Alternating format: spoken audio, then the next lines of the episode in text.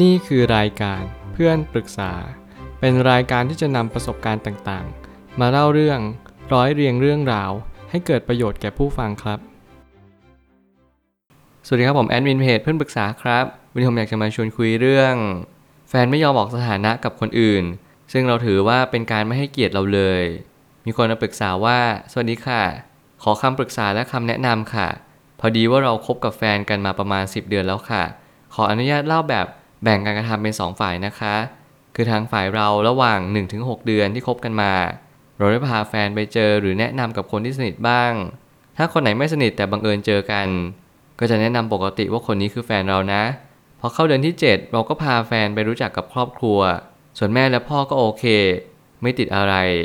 ส่วนอีกฝ่ายก็มีแค่พาไปแนะนำกับกลุ่มเพื่อน ที่สนิทกันประมาณ 6-7 คน ส่วนเพื่อนของเขาที่ไม่สนิท หรือคนรู้จักที่บังเอิญมาเจอเรา เขาจะแนะนำว่าเราเป็นน้องทุกครั้งเลยค่ะ จนมันทำให้เรารู้สึกน้อยใจว่าทำไมเขาไม่ยอมให้เกียรติเราเลยทำให้ทะเลาะกันเรื่องนี้บ่อยมาก พอเราถามว่าถ้าเราแนะนำเขาว่าเป็นพี่บ้างล่ะ เขาจะรู้สึกยังไงบ้าง โอเคไหม เขาก็ตอบกลับมาว่าก็แล้วแต่เราว่าเราอยากจะแนะนำให้คนอื่นรู้จักเขาในสถานะอะไร เขาบอกเราว่าเมื่อถึงเวลาก็บอกเองแหละ แต่เราก็ถามต่อไปว่าเราเมื่อไหร่จะบอกสถานะให้ชัดเจนกำหนดวันได้ไหม แล้วต้องรออีกนานแค่ไหน เราเลยอยากปรึกษาว่าเราร้องขอมากเกินไปไหมเรารู้สึกแย่มาก เพราะส่วนตัวเราอยากแนะนำตลอดว่าเขาคือแฟน ส่วนมุมของเราคือ เราคิดว่าเมื่อคบหากันแล้ว การแนะนำให้คนอื่นรู้จักในฐานะแฟน เป็นเรื่องที่ต้องทำจริงๆ เพราะมันถือเป็นการให้เกียรติกันค่ะ แล้วการที่เราคิดแบบนี้มันคือการที่คิดมากไปไหมคะ แล้วควรมีวิธีแก้ปัญหาเรื่องนี้ยังไงดีคะ จากเรื่องราวทั้งหมดที่ผมได้อ่านมานี้ผมก็ได้สรุป โดยย่อว่า บางครั้งคำว่า การให้เกียรติกันมันตีความได้หลากหลายมากๆ จริงๆ แล้วการที่เราบอกว่าโอเค คนนี้เป็นน้องหรือเป็นแฟน ผมเชื่อว่ามันเป็นแค่ส่วนหนึ่งของความสัมพันธ์ ยังไงแล้วผมอยากจะรู้ว่าความสัมพันธ์ฉันแฟนเนี่ยหรือว่าฉันสามีภรรยาเนี่ยเขาทำหน้าที่ของภรรยาหรือทำหน้าที่ของสามีได้ดีที่สุดแล้วหรือยัง มันเหมือนกับว่าคนหลายคนเนี่ยเวลาที่เราไปเจอผู้คนในสังคมเราก็มักจะต้องการการยอมรับ เราต้องการที่เออให้เขาบอกเราชัดเจนเลยว่า นี่คือแฟนเรา แน่นอนว่าบางคนเนี่ยเขาอาจจะมีความคิดว่า เขาไม่ได้ต้องการจะปกปิดหรือปิดบัง แต่เขาแค่ไม่อยากตอบคาถามว่า เออคนนี้เขาเป็นแฟนเราจริง ๆ หรือเปล่า แน่นอนยิ่งเราอายุมากยิ่งขึ้น เราก็จะมีคำถามมากขึ้นว่าเออ เมื่อไหร่เราจะมีแฟน เมื่อไหร่จะแต่งงาน แน่นอนคำถามนี้ หลายคนไม่อยากตอบมัน ถ้าเราไม่มั่นใจถ้าเราไม่ได้ส่งการ์ดเชิญ คนนี้ก็ถือว่ายังไม่ใช่สำหรับเราอยู่ดี บางคนให้ถึงขั้นที่เราต้องแต่งงานมีลูกกันด้วยซ้ำ ถึงยอมรับว่าโอเค คนนี้เป็นแฟนเราหรือว่าเป็นภรรยาหรือสามีของเรา แต่ละคนมีความคิดไม่เหมือนกัน นี่จะเป็นเรื่องของไทม์ไลน์มากกว่าที่เราจะมาปกปิดหรือปิดบัง ซึ่งเราก็ต้องเรียนรู้ว่าแต่ละคนไม่เหมือนกันจริง ๆ ค่อยๆสังเกตไปว่าแต่ละคนที่เขาไม่ยอมบอก เพื่อนที่ไม่ค่อยสนิทหรือคนที่บังเอิญเจอกันเป็นเพราะอะไร แต่เรื่องราวนี้ที่ผมได้อ่านมา ผมก็ยังคิดว่า อย่างเช่นเพื่อนของแฟนเราที่เป็นผู้ชายเนี่ยเขามีเพื่อน6-7คน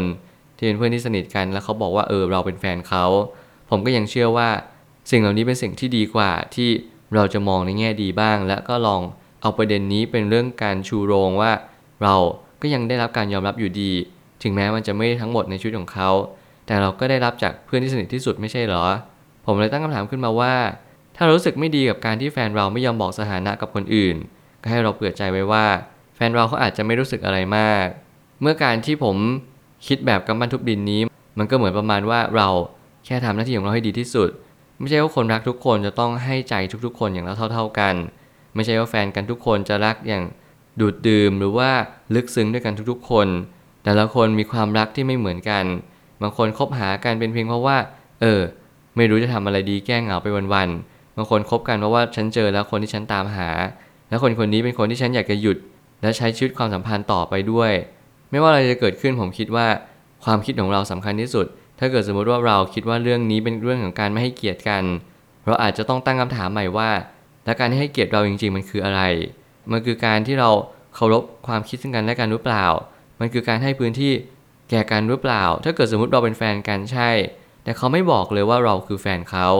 แม้กระทั่งการทำของคนสองคน เขาก็เหมือนว่าเขาเนี่ยพยายามเย็นชากับเรามากขึ้นเรื่อยๆ แน่นอนนี่ไม่ใช่ความสัมพันธ์ที่ดีอย่างแน่นอน มื่อไหร่ก็ตามที่เรามีความคิดแบบนี้เราต้องย้อนกลับมาถามตัวเองว่าบางครั้งเราเยอะเกินไปหรือเปล่า แน่นอนผมไม่ได้พยายามจะบอกว่าสิ่งใดดีหรือสิ่งใดไม่ดี แต่คนเราคบกันเราต้องเข้าใจกัน ถึงแม้ว่าเราจะทำแบบที่เราทำไปแล้วว่า เราเป็นการให้เกียรติเขาเราพาเขาไปเจอพ่อแม่ พ่อแม่เราโอเค หรืออะไรก็ตามแต่แล้วทุกอย่างมันดี เราก็อยากให้ทุกอย่างมันดีกับตัวเราด้วยเช่นกัน แต่จริง ๆ แล้วมันไม่ได้แบบนั้นเลย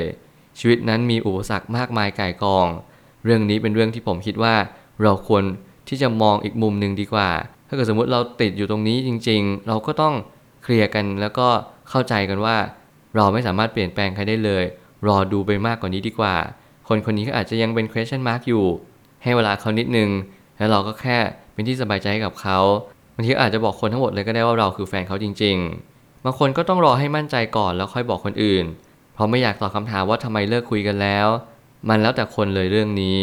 นี่เป็นอีกประเด็นหนึ่งที่ผมคิดว่าสำคัญเหมือนกันในเรื่องของการไม่อยากตอบคำถามหรือขี้เกียจที่มาไล่ตอบคำถามว่า เฮ้ย ฉันเห็นว่าแกคบกับคนนี้ไม่ใช่เหรอทำไมเลิกกันแล้วแหละ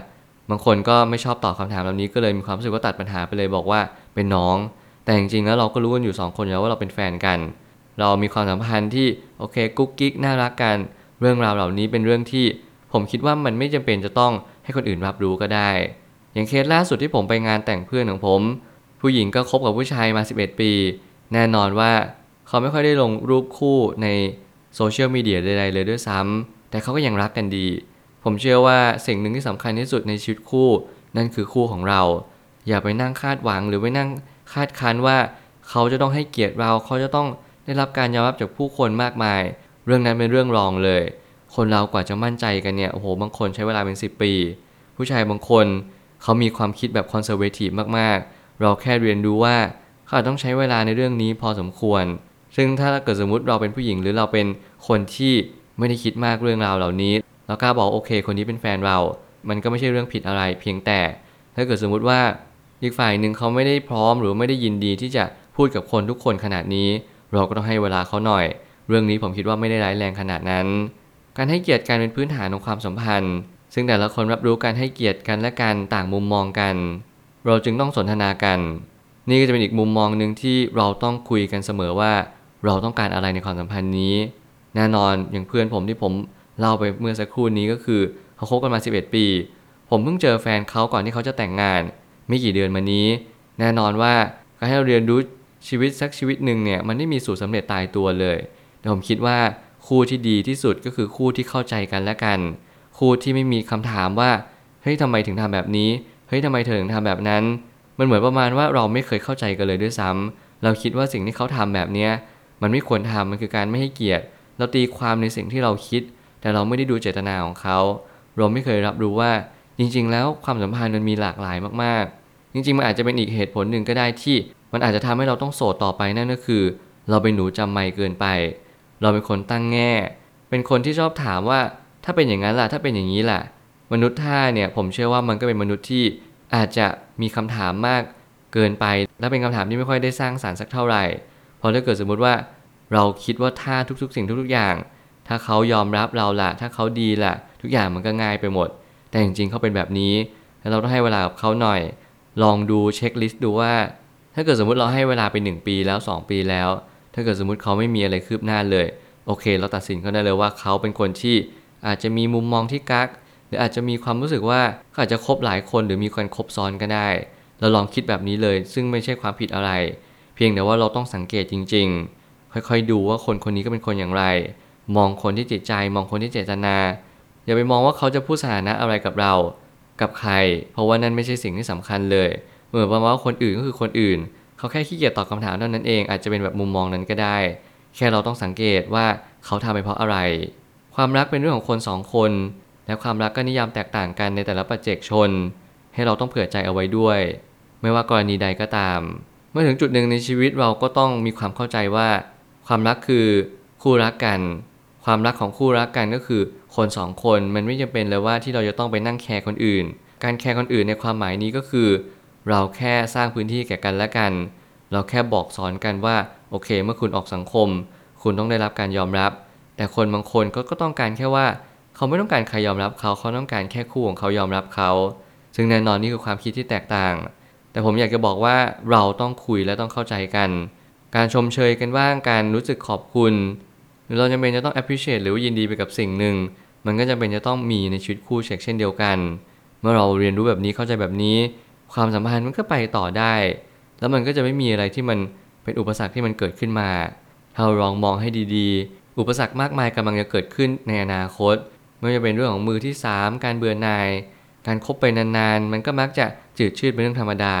หน้าที่ของคู่รักก็คือ พยายามสารสัมพันธ์ พยายาม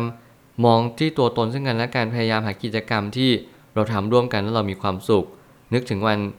แรกๆ นึกถึงวันที่เราเคยรักกัน นี่เป็นสิ่งที่ผมอยากจะแนะนำแล้วก็บอกว่า เราแค่เรียนรู้ว่านี่คือความรัก ความรักมันมี เพิ่มมันมีลดมันมีคงที่และนี่แหละคือความรักความรักมันเป็นสิ่งที่ ดินได้แล้วมันก็แปรปรวนนิดหนึ่ง แต่มันก็เป็นสิ่งที่สวยงามเสมอ สุดท้ายนี้ ทั้งนี้ความพร้อมของแต่ละคนต่างกัน บางคนอาจจะเน้นที่ความรู้สึกบางคนอาจจะเน้นไปที่เวลา มันจึงต้องหาตรงกลางร่วมกันตลอด ถ้าเกิดสมมุติบางคนมองว่าเวลานี้เป็นสิ่งที่ทำให้เขารู้สึกว่าเขาจะหลงใจในการที่เขาจะบอก ไม่จำเป็นต้องใช้เวลาหรอกความรู้สึกฉันมันบอกกันว่า คุณคือแฟนฉัน ฉันยอมรับเลยว่าคุณเนี่ยเป็นแฟนฉันตลอดเวลา ไม่ว่าจะใครถามน้องถามคนไหนถาม ฉันอยากบอกแบบเต็มปากเลยว่า นี่คือแฟนฉัน นี่คนสองคนที่รักกันผมเชื่อว่านี่ไม่ใช่ผิดหรือถูก แต่เป็นเรื่องของนิสัยแต่ละคนที่ไม่เหมือนกัน ลองฝึกที่จะมองอีกใจหนึ่ง ลองฝึกที่จะสวมแว่นตาเดียวกัน ลองฝึกที่จะสวมรองเท้าเดียวกับเขา แล้วเราจะเข้าใจว่าแต่ละคนไม่เหมือนกัน แต่เราก็ยังคงรักกันไม่ใช่หรอ นี่คือสิ่งที่สำคัญที่สุด อย่าลืมวันเก่าๆ อย่าลืมว่าสิ่งที่สำคัญที่สุดของความสัมพันธ์คืออะไร ไม่ว่าเป็นความหวังดีความจริงใจ การมอบให้ซึ่งกันและกันในสิ่งที่ควรทำสิ่งสร้างสารรค์ร่วมกัน การประกอบสมาอาชีพ การตักเตือนกันในเรื่องการทำผิดพลาดว่าไม่ควรให้มันเกิดขึ้นอีก สิ่งนี้เป็นสิ่งที่สมควรในความสัมพันธ์ในเรื่องของคู่รัก ถ้าทุกอย่างมันดีอยู่แล้วหรือว่ามันโอเคอยู่แล้ว เราก็แค่ทำมันต่อไป เรื่องบางเรื่องมองข้ามได้ก็มอง เรื่องบางเรื่องต้องใส่ใจและต้องที่จะนำมาขบคิดหรือนำมาถกเถียงกัน ก็ควรที่จะ ให้มันเกิดขึ้นเลย แต่แค่ต้องดูเวลาหรือจังหวะ เท่านั้นเอง นี่คือคำแนะนำที่ผมพอที่จะให้ได้ แต่ไงทุกคนที่มีคนรักหรือว่ามีคู่รัก ก็ต้องตัดสินใจด้วยตัวของทุก ๆ คนเอง ผมเป็นเพียงแค่ไกด์ผมเป็นเพียงแค่ผู้แนะทาง ไม่สามารถที่จะไปบอกใครหรือไปนั่งอุ้มใครไปในจุดที่ใช่ที่สุดได้ ขอให้เราทุกคนเรียนรู้จากตัวเองให้มากที่สุด และเรียนรู้จากแฟนเราว่าแฟนเราเป็นคนแบบไหน มองที่ตัวเจตนานี่คือสิ่งที่สำคัญจริง ๆ ผมเชื่อว่าทุกปัญหาย่อมมีทางออกเสมอ ขอบคุณครับ รวมถึงคุณสามารถแชร์ประสบการณ์ ผ่านทาง Facebook Twitter